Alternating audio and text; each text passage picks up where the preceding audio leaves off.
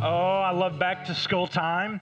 Uh, But you know what? When I was going back to school, it always made me really, really anxious the day before school started. Um, I'm not sure why I was so nervous about it, but I was nervous every single year when I was uh, from elementary school through high school, the day before school started. Um, and, uh, you know, back then, uh, in the old days, we didn't get to wear shorts to school. We had to wear at least blue jeans. Um, and so I had my new clothes, um, which were all purchased with the idea that winter was coming. All of those clothes. And so I would wear them on the first day of school as if winter had arrived.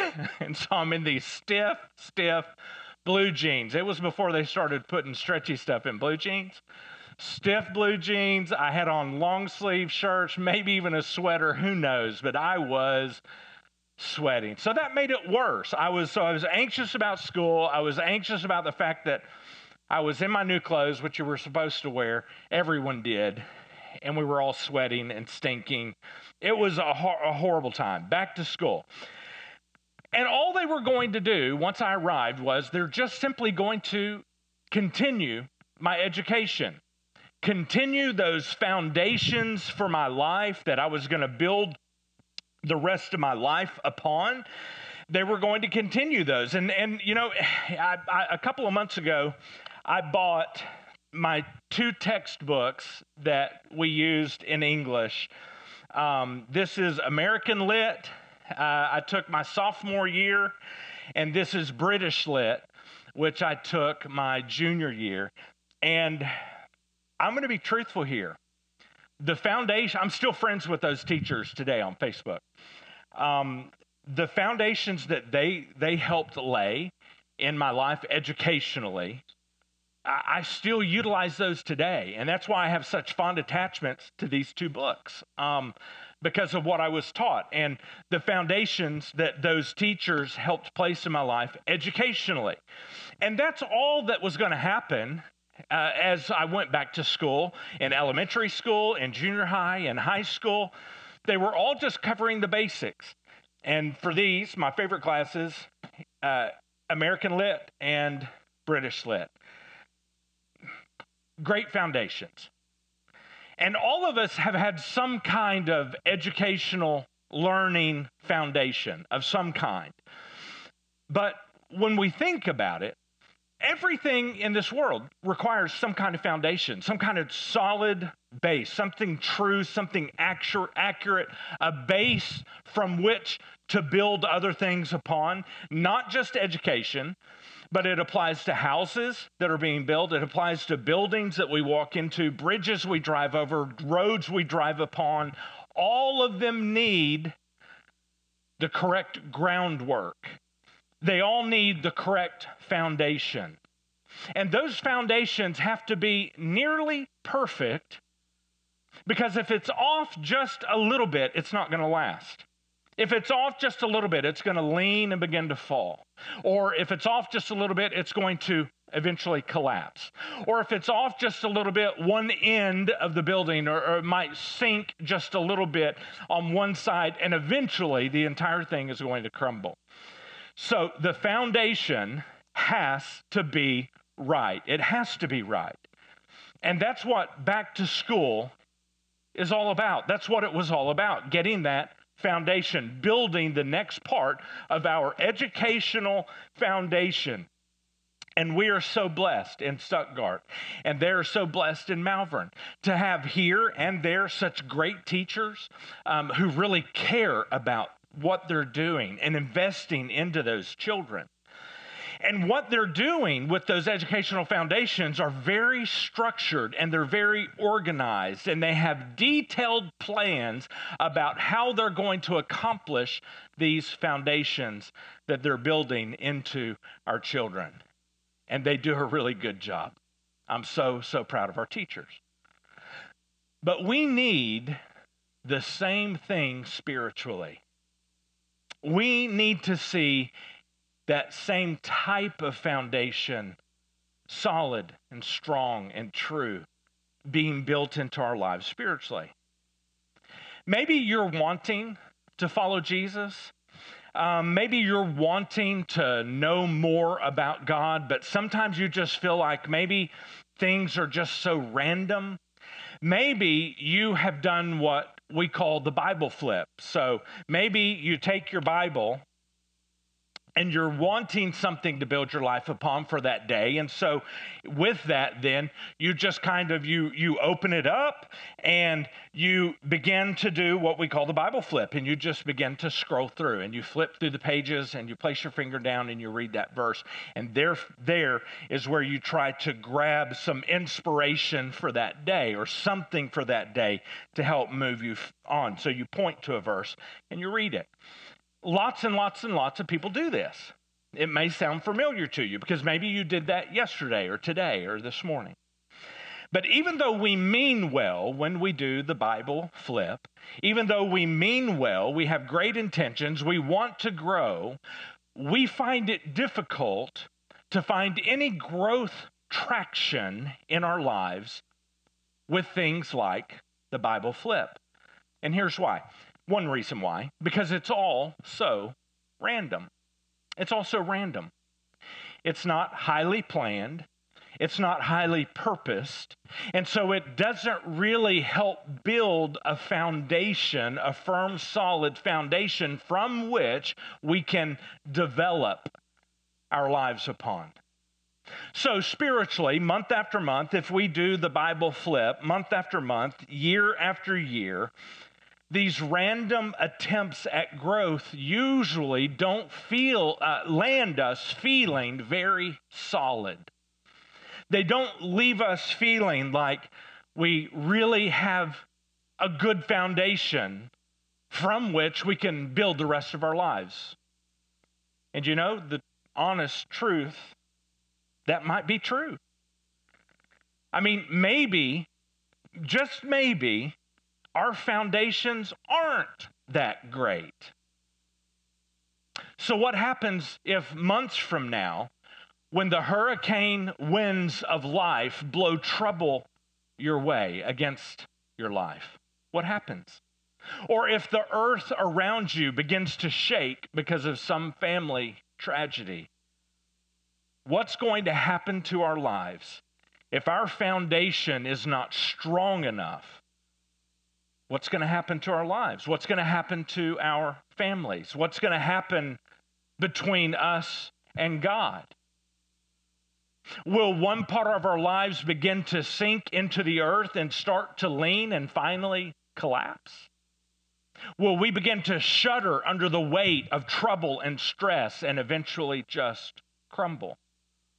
Or will we make it Will we withstand the storm? I mean, albeit probably scared, and yes, shaken and tired and maybe scarred, but yet still standing.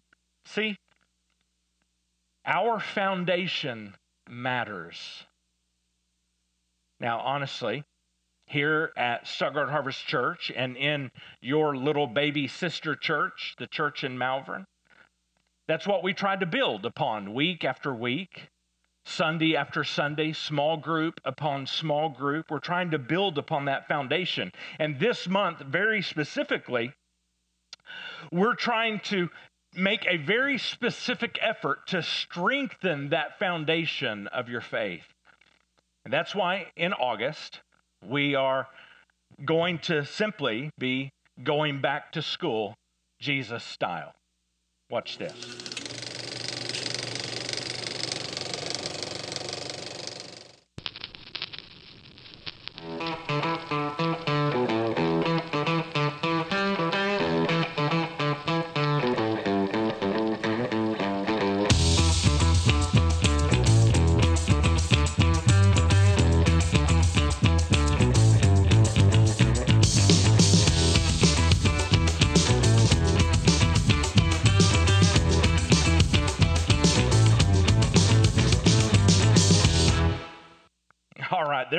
Like that music, Whitney? The roll it. There we go. Going back to school, Jesus style. Um, so here's where we're jumping into Scripture. The once Christian killer turned Christ follower. His name is Paul. Paul knew all about foundations. Paul clearly knew about foundations. Um, Paul had one of the best foundations around that was available in that day. His education was spectacular. He was among the brightest because he had one of the best educations. But he didn't have a foundation that was laid by Jesus. So when Paul uh, began to follow Jesus, probably for the very first time in his life, he was behind. He was behind following Jesus. He was behind the disciples who had now been called apostles.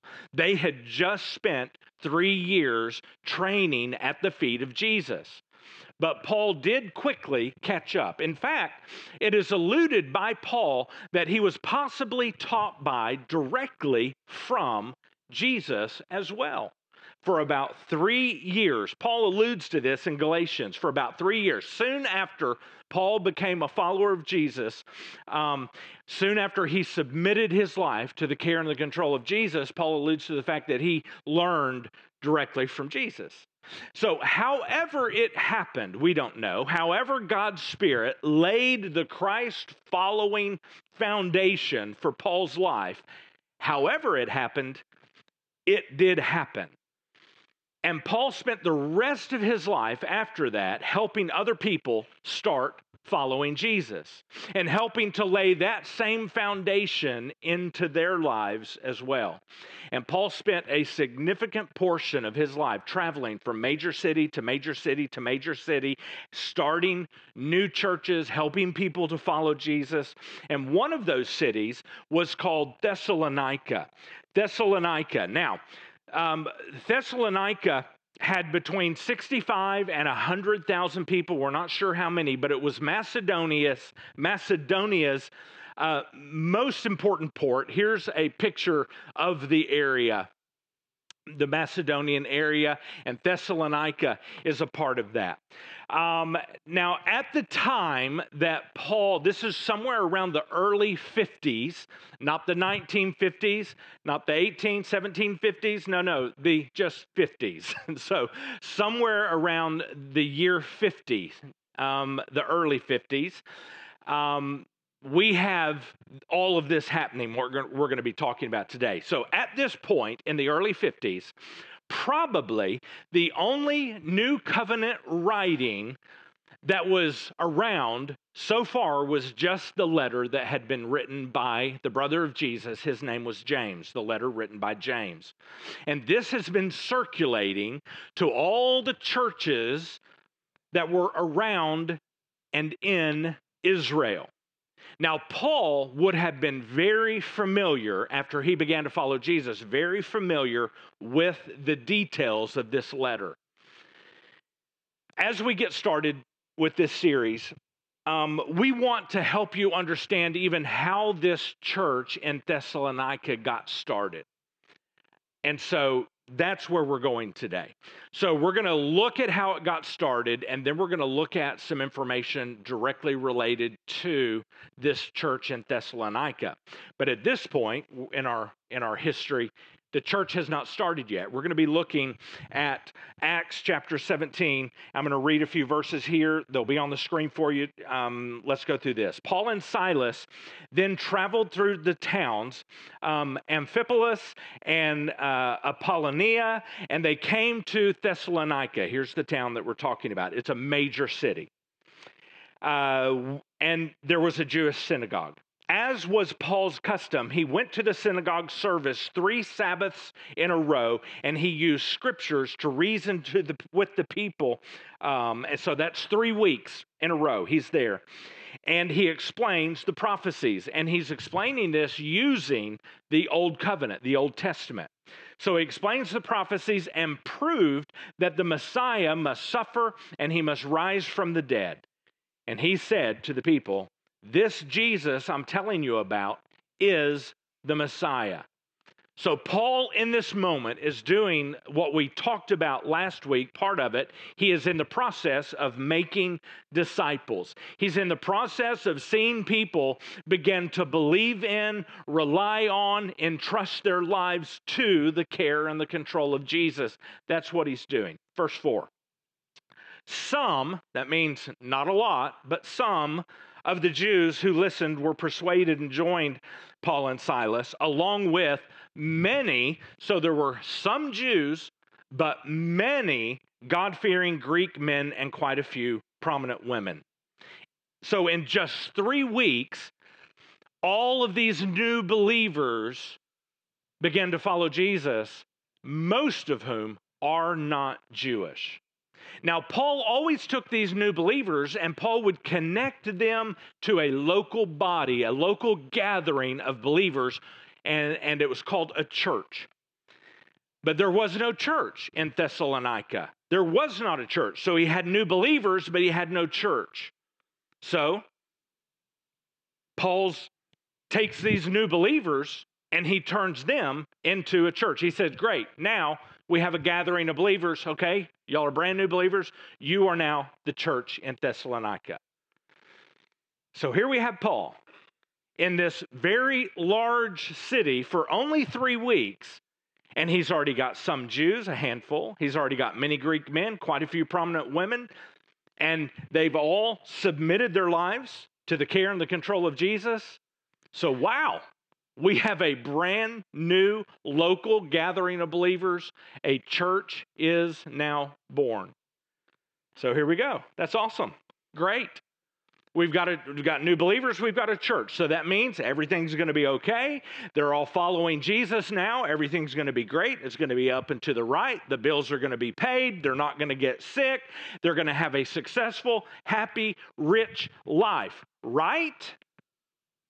Wrong. Mm, that's not right. So let me jump in here for just a moment. I want to say this. Anytime you hear any type of teaching, whether it's inside of a church, or whether it's on Facebook, or whether it's on TikTok, or a reel, or in somebody else's church, and if they are saying something that sounds like that, that to follow Jesus means you're going to get everything you want. He's going to answer all your prayers the way you want them answered. You're going to be successful. You're going to have money coming in. You're going to be rich. You're going to be wealthy. You're going to have everything you want. Your bills are going to be paid. You're not going to get sick. I want you to know in advance that is a lie. It is not true. They are teaching not the real gospel of Jesus. No, they are false teachers. Always. And that means they are looking to get some kind of power over you, or they're looking to get your money into their pockets because Paul did not make them any such promise. Do you know why? Because Jesus did not ever make any kind of promise. You know what Paul promised them? He promised them exactly what Jesus promised them. You follow Jesus, oh, okay, great. Before you do, let me, let me make sure you know this you're going to suffer. It's going to happen. You will suffer for it. Now, there's a great church growth strategy come to Jesus, we gonna suffer. But it's the truth. Sometimes you just suffer on Sundays because when is he gonna be done? All right, here we go. Paul told them the truth. He certainly did. And sure enough, sure enough, here's, here's what happens. Verse 5. But some of the Jews were jealous, so they gathered some troublemakers from the marketplace to form a mob. That can never sound good. And they uh, start to start a riot. They attacked the home of Jason. This is one of the brand new believers, just been believing less than three weeks. They attacked the home of Jason, searching for Paul and Silas, so they could drag them out uh, of to, uh, out to the crowd, this mob. Not finding them there, they dragged out Jason and some of the other believers instead, and they took them before the city council. And here's what they said Paul and Silas have caused such trouble all over the world. That can almost be literally translated as they've turned the world upside down. They shouted, and then they're now they're here disturbing our city too. And Jason has welcomed them into his home. And they are guilty by the way of treason against Caesar, like the Jews were worried about that. Guilty of treason against Caesar, for they profess allegiance to another king named Jesus. In verse 10, that very night, the believers, now that's this same group we're talking about, this new church gathering of people uh, made up of people who have been following Jesus less than three weeks. At the most, the most mature believer there was three weeks. Some were less. So these new believers sent Paul and Silas to Berea. When they arrived there at Berea, they went to the Jewish synagogue. Sound familiar? Verse 11. And the people of Berea were more open minded than those in Thessalonica, and they listened eagerly to Paul's message. They searched the scriptures day after day to see if Paul and Silas were teaching the truth. As a result, many Jews, this time not some, many Jews believed, as did many prominent Greek women and men. So here we have Paul, and we have his co workers. They escape from Thessalonica and they take their lives and they go to the next city to do the very same thing they just did in Thessalonica. They do it all over again they're starting another church made up of brand new believers. And if we were to read all the way through this entire story, we would find out that this is what Paul and his, his co workers did. They went from major city to major city, city to city, country to country for many years doing the same thing. So they left these brand new Thessalonica uh, believers, these new Jesus followers who had been following Jesus three weeks or less, they gave them three weeks worth of instruction and training. They laid a foundation for their entire lives for them to build the rest of their lives upon. They did it in three weeks. Now, that does not seem like enough time. Paul then takes off. And now they have to fend for themselves against these Thessalonica Jesus haters. And they just had three weeks worth of training, three weeks worth of teaching. And now we have Paul and his team.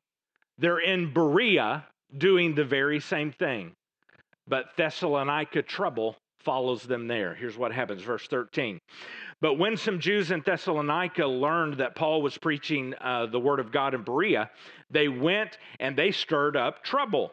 The believers, again, in now Berea, this little group of brand new, spank, brand spanking new believers, they acted at once, sending Paul on to the coast while Silas and Timothy remained behind. So this time, instead of leaving them by themselves, they leave somebody behind for a short period of time.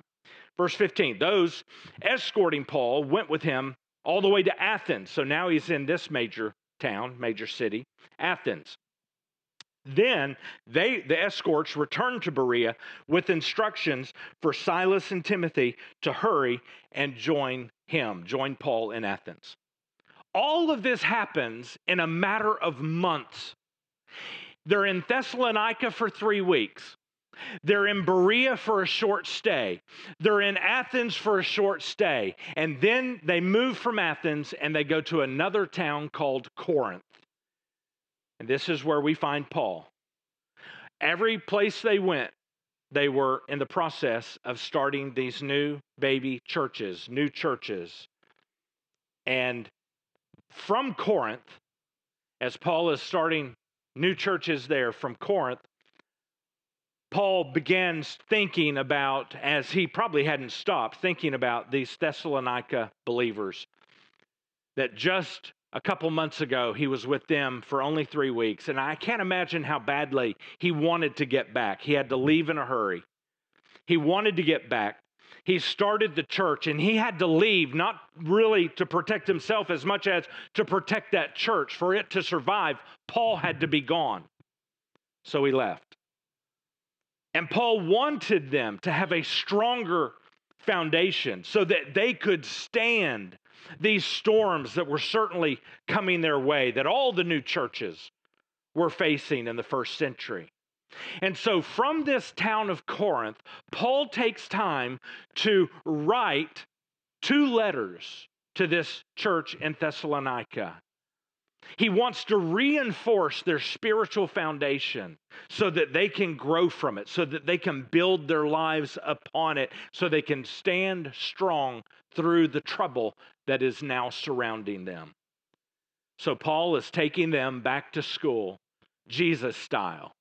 And he does it by writing them some letters. We're going to be looking at one of those letters in this series, but he wrote them two from that location and sent them. And those two letters that he wrote probably became the second and the third of all the new covenant writings. James was circulating, and now his letters to the Thessalonica church probably became the second and the third. So we're going to read through a lot of this, and I'm going to annotate some of it, let you know some details as we go. But I want to cover a lot of ground this morning in this first letter. Here we go. Chapter 1. This is a letter from Paul and Silas and Timothy. We are writing to the church in Thessalonica, to you who belong to God the Father and the Lord Jesus Christ. May God give you grace and peace. We always thank God for you and we pray for you constantly. In fact, today, heads up, as we finish today, we're actually going to be singing a prayer as well. And I can almost imagine the words that we're going to be singing. I could almost imagine Paul thinking of these new believers as his children, as they, they most certainly were kind of like his babies, right? And I could imagine him singing this same song over them that we're going to be singing over you today. Oh, I can't wait. It's coming up very, very, very soon. So he says, We always thank God for you and we pray for you constantly. As we pray to our God and Father about you, we think of all of your faithful work they were getting kind of famous based upon what they were doing. Your loving deeds and your enduring hope, faith, love, and hope. Did you hear that? And he says, all because of our Lord Jesus Christ. I just want to highlight that and let you know um, that is the very first mention in all of Christian, Christ centered literature where we have faith, hope, and love mentioned together. That's the first place. Verse 4 We know, dear brothers and sisters, that God's love uh, that God loves you and has chosen you to be his own people. For when we brought you the good news, it was not with words, but also with the power, for the Holy Spirit gave you full assurance that what we said was truth. And I want you to know that's true. We do know this that it is God's Spirit who draws all men to Himself. And I'm going to have to have a wardrobe uh, uh, correction here, or I'm going to be fighting this all day. I do apologize. I know it's horrible. And, and Zig Ziglar would never do this. There's no pastor in America that would do this. But if I don't, things are going to go over the internet that don't need to be seen over the internet. So I'm sorry. I had to do that. So um, this, uh, th- this is true that we will only understand these things as God's Spirit works in our lives and makes us understand those things. And that's what Paul is saying. That's what's happening here. Your eyes have been opened to the truth by God's Spirit. And he goes on, and you know of our concern for you from, uh, from the way that we lived when we were with you. So, Paul and his team, his co-workers, lived in a very specific way among them because it was very strategic in why they were doing it. Okay. And he goes on, he says, we lived in a special way. So you received the message with joy from the Holy Spirit in spite of the severe suffering it brought you. They didn't hide it, they were living in that suffering. There it is again suffering. Paul says you can expect it, it's going to happen. If there is no suffering, you may not really Paul says, be following Jesus because he says, in this way, you imitated both us. Paul's saying, hey, we didn't push you out there to suffer, we're suffering too. And you imitate the Lord who suffered and died for us. Verse 7 As a result, you have become an example to all the believers in Greece throughout both Macedonia and uh, Achaia. He's saying the world, the world is watching and they're hearing what's going on in your lives. In just a few months, this church has become an example to a big part of the world. Wow, this is huge. They have become an example. Um, and they got that foundation, they got that start from just a short time. And that foundation, they are now growing on, they're growing upon that foundation, they're building their lives upon that foundation. And they certainly did. And as Paul is hearing what's going on in their lives, Paul has become overcome, overwhelmed with joy, overwhelmed with emotion. He says in verse 8, and now the word of the Lord is ringing out from you to people everywhere and beyond Macedonia, Achaia. For wherever we go, we find people telling us about your faith in God. We don't need to tell them about it, for they keep talking about the wonderful welcome you gave us and how you turned away from idols to serve the living God. And that phrase there, him addressing this group as turning away from idols, is just another reminder to us he, this church is not mostly Jews, not half Jews. There are very few Jews. Mostly these are Gentiles who had turned away from idols. Wow, this is huge. Verse 10 And they speak of how you are looking forward to the coming of God's Son from heaven, Jesus, whom God raised from the dead. I, I just can't say this enough. This church is just a few months in to their following Jesus. And they are already, in just a few months, they are living each day by looking forward to the promise of the return of Jesus. How did they know about that? We have people and know people who have been following Jesus for 40 years and they don't look forward to the return. They knew this in just a matter of weeks because Paul placed that, laid that as part of their foundation teaching. And he goes on. Uh, he goes on. He said, He is the one who has rescued us, Jesus, He is the one who has rescued us from the terrors of the coming judgment. Wow. Then he moves into chapter 2. He said, You yourselves know, dear brothers and sisters, that our visit to you was not a failure. We didn't fail. You know how badly we had been treated in Philippi, and just before we came to you, and how we how much we suffered there. Yet our God gave us the courage to declare his good news to you boldly in spite of great opposition. And Paul is reminding them, hey, listen, we have suffered too. This is not just you. We suffered before we got to you in Thessalonica. We suffered while we were there with you. And just so you know, he's saying we have suffered after that as well. Verse 3.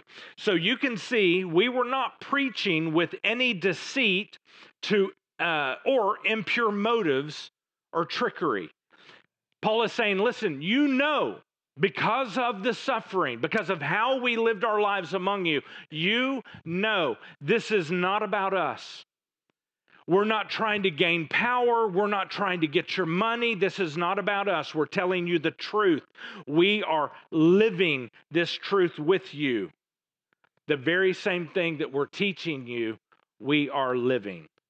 And he's saying, listen, yes, church, there are predators out there who want power and who want your money, but we are not those predators. Verse 4 For we speak as messengers approved by God to be entrusted with the good news. And then he says, Here's our purpose. Our purpose is to please God, not people. He alone examines our motives, the motives of our heart. Never once did we try to win you with flattery, as you well know. In other words, that's what the predators are trying to do. They say what they need to say in order to take from you what they want to take from you.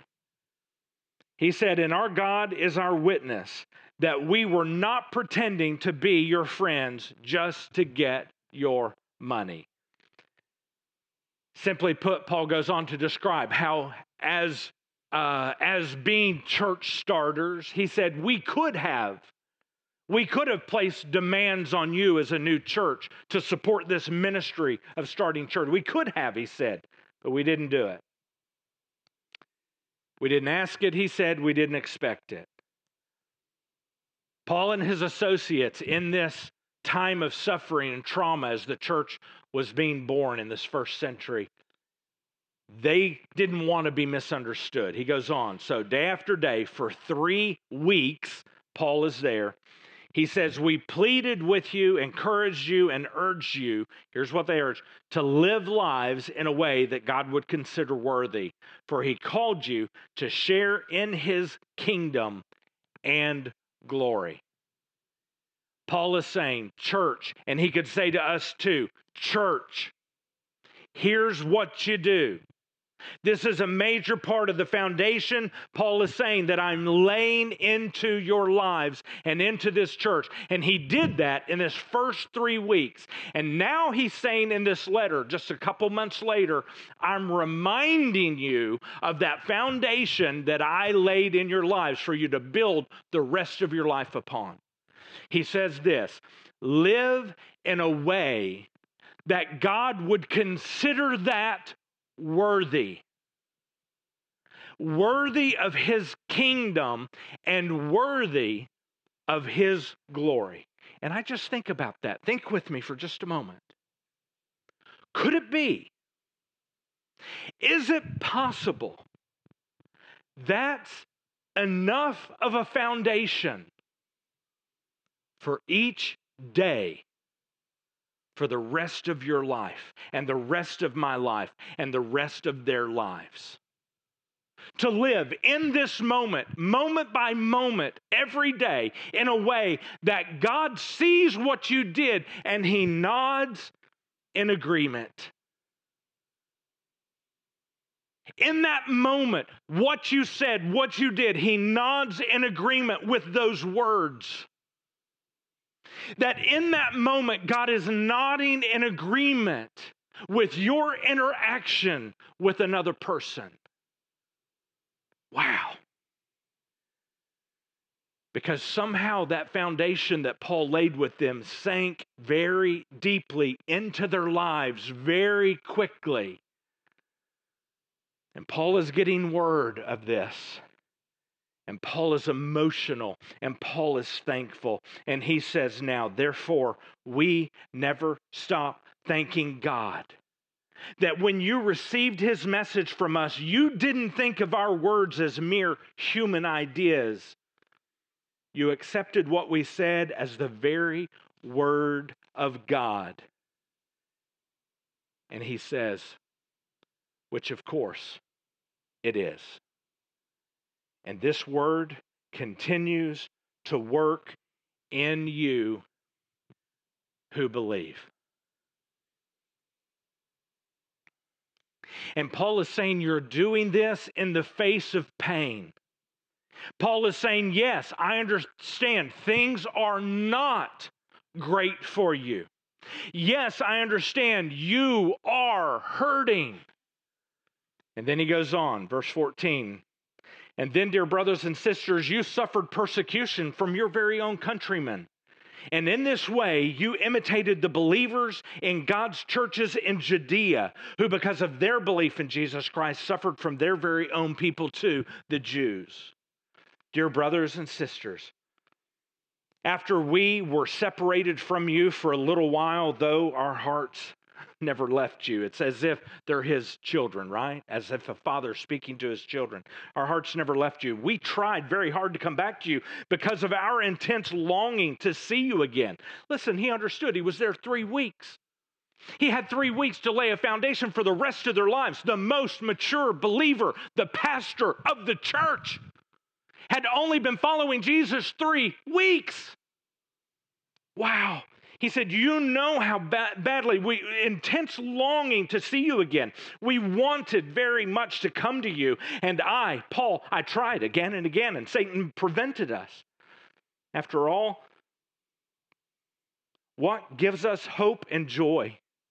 And what will be our proud reward and crown as we stand before the Lord Jesus when he returns. I pause here to remind you Paul is constantly reminding them Jesus is returning. Jesus is returning. But you know what we think? In North America, because he didn't come last night, because he didn't come last year or last decade or last millennia, well, he's not coming tomorrow. Paul said, He's coming. He's going to return. And once again, Paul is looking forward, living his life thinking Jesus is returning. Paul has this hope in this kingdom of Jesus that's coming. And Paul is telling them these believers following Jesus now, just a matter of weeks, a matter of months. He's saying, Do you know who I'm looking forward to seeing when I'm standing at the feet of Jesus? After I have seen Jesus, do you know what I'm looking for next? He says, It is you. Verse 20, yes, you are our pride and joy. And this is Paul, like a proud father, like a proud parent, crying tears of joy at their child's wedding. I don't know if y'all cried yesterday, but tears of joy at your child's wedding. It happens. Sometimes we suck them backwards. I'm not going to cry today. I'm not going to cry today. But tears of joy, he's saying, I just let them flow. I cried tears of joy. It's like at a child's wedding or at a child's graduation, at a moment um, uh, when you're, you're marking something special for your child. The Crawfords did with Mason this weekend in, in Arizona. Tears of joy. At their child's success, that's what we do, right? Now imagine Paul standing there at the feet of Jesus. And then he looks over and he sees you standing with him. I think it might be sad to say that most American Christ followers might not ever experience that. Because most American Christ followers are busy making and living living a life living a life to make their families happy living a life to give their families what they want in this earth and on this world. Mostly separated from the desires of God. They're not living in a way where God would say, Oh, yes, that's worthy, worthy of my kingdom, worthy of my glory.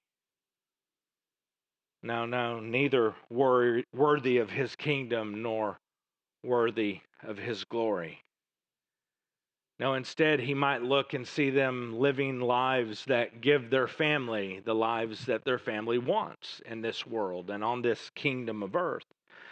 But Paul is saying, no, no, no, no, no, no, no. I cannot wait until the day that I stand at the feet of Jesus and I get to look over and I get to see you, you, this church of Thessalonica, I get to see you with me.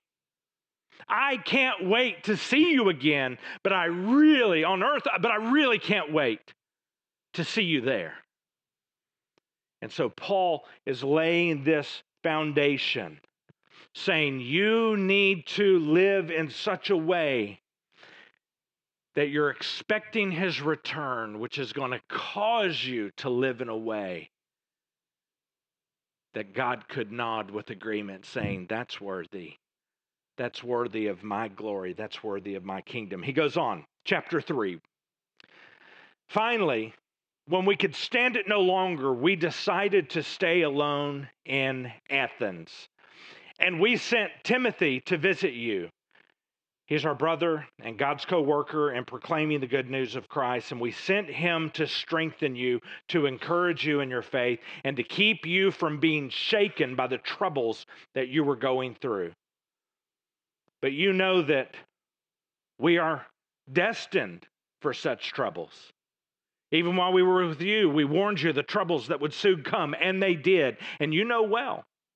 And that's why, when I could bear it no longer, I sent Timothy out to find out whether your faith was still strong. I was afraid that the tempter had gotten the best of you and that our work had been useless. Now, I just want to pause here. I want to plant a seed for what's coming in October. I find it very interesting that Paul would say to these people who are beginning to follow Jesus that it's possible that my work with you was useless. And here's the question I'm posing. We're going to talk about it in great detail in October. Is it possible that there are people who claim to be followers of Jesus and they do some of the right things. They say some of the right things. It looks like they are, but in retrospect, you look back and you say, no, they're not following. That was a waste of time.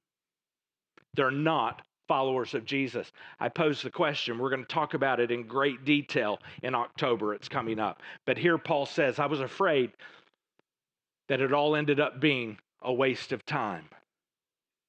Useless. But now, verse 6, but now Timothy has just returned, bringing us good news about your faith and your love. And he reports that you always remember our visit with joy and that you want to see us as much as we want to see you. So we have been greatly encouraged in the midst of our troubles, in the midst of our suffering, dear brothers and sisters, because you have remained strong in faith. And it gives us new life to know that you are standing firm in the Lord and how we thank God for you because you, uh, because of you, we have great joy as we enter God's presence. Verse 10 Night and day, we pray earnestly for you, asking God to let us see you again and fill the gaps in your faith.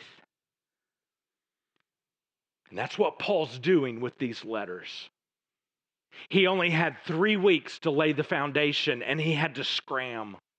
Three weeks. Three weeks. And he had to leave. And now there's a pastor in the church, there are elders in the church have only been following Jesus for weeks now, at this point, for just a couple of months, a few months. And Paul says we've got to fill in some gaps. So he writes these two letters. Verse 11 May God, our Father, and our Lord Jesus bring us to you very soon. And may the Lord make your love for one another and for all the people grow and overflow, just as our love for you overflows. May He, as a result, make your hearts strong because of this foundation, strong and blameless and holy as you stand before God our Father. Here it is again when our Lord Jesus comes again with all his holy people. Amen.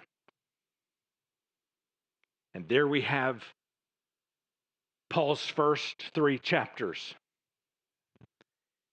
And one time in every one of those three chapters, Paul reminds them of the very same thing. It's a crucial, critical part of what Paul is doing.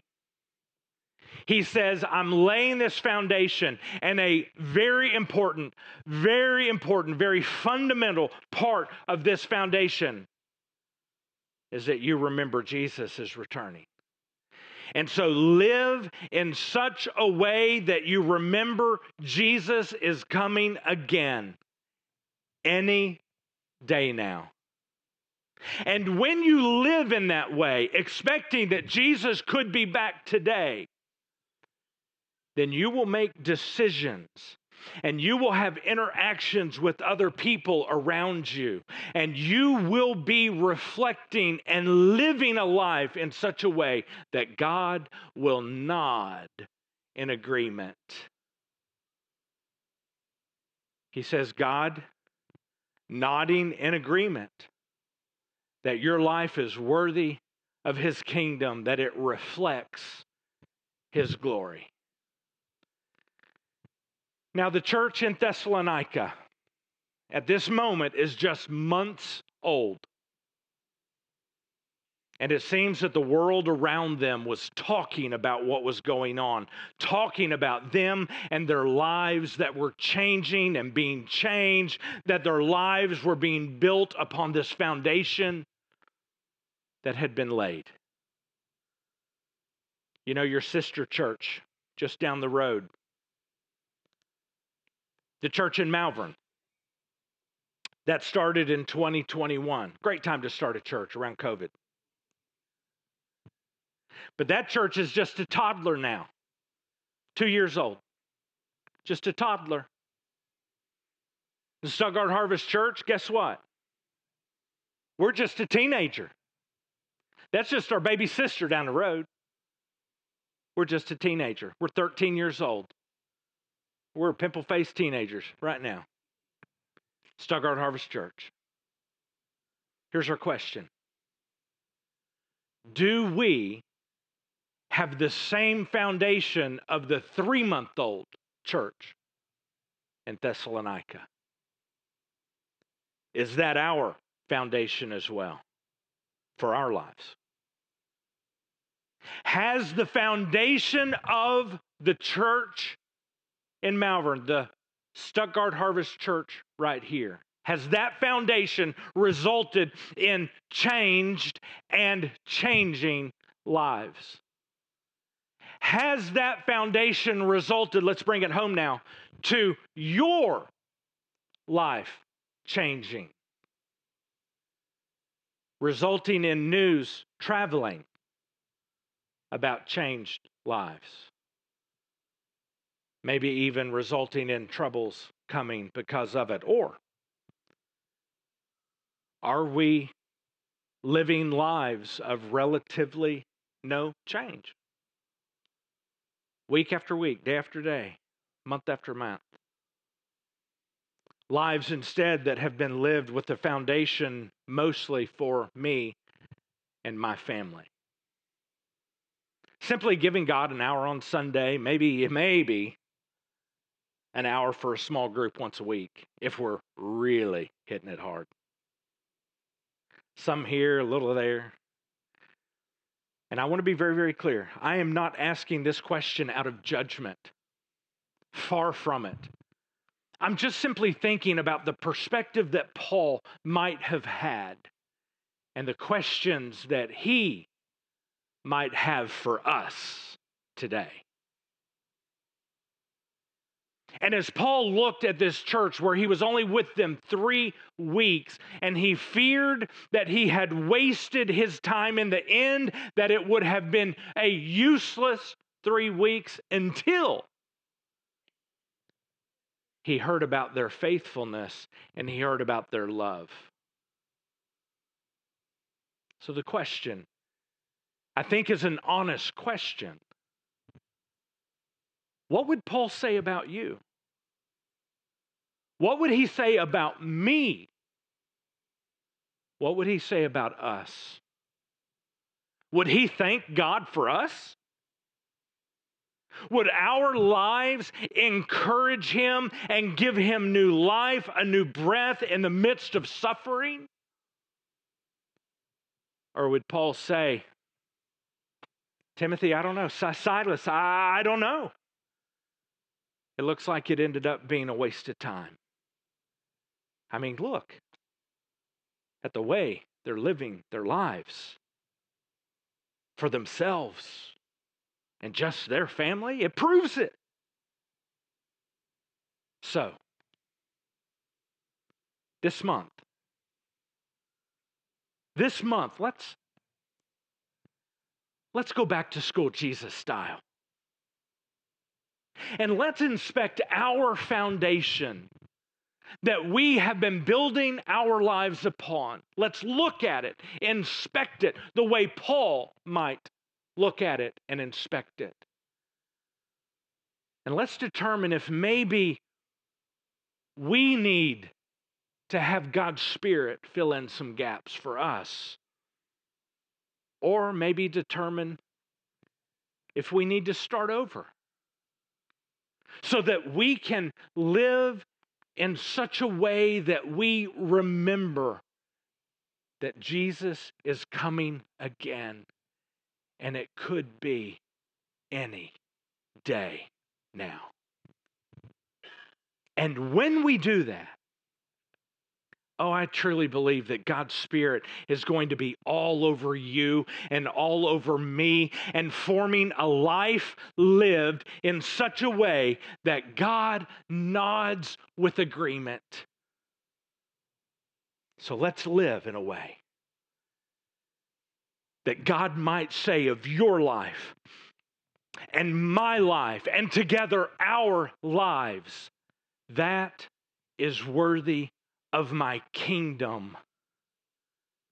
That reflects my glory. Let's pray. Father, as we look at our lives today, as we, over the course of this series, look at the foundation upon which we have been building our lives as we look at that, may we begin to think from the perspective of Paul. And what would he say about our lives? What would he say? Would he say that he wasted his time? Turns out, I wasted my time. Would he say that, Jesus? But more importantly than what Paul would say, more importantly than what Paul would think, oh, Jesus, what would you say to us? Jesus, what do you think?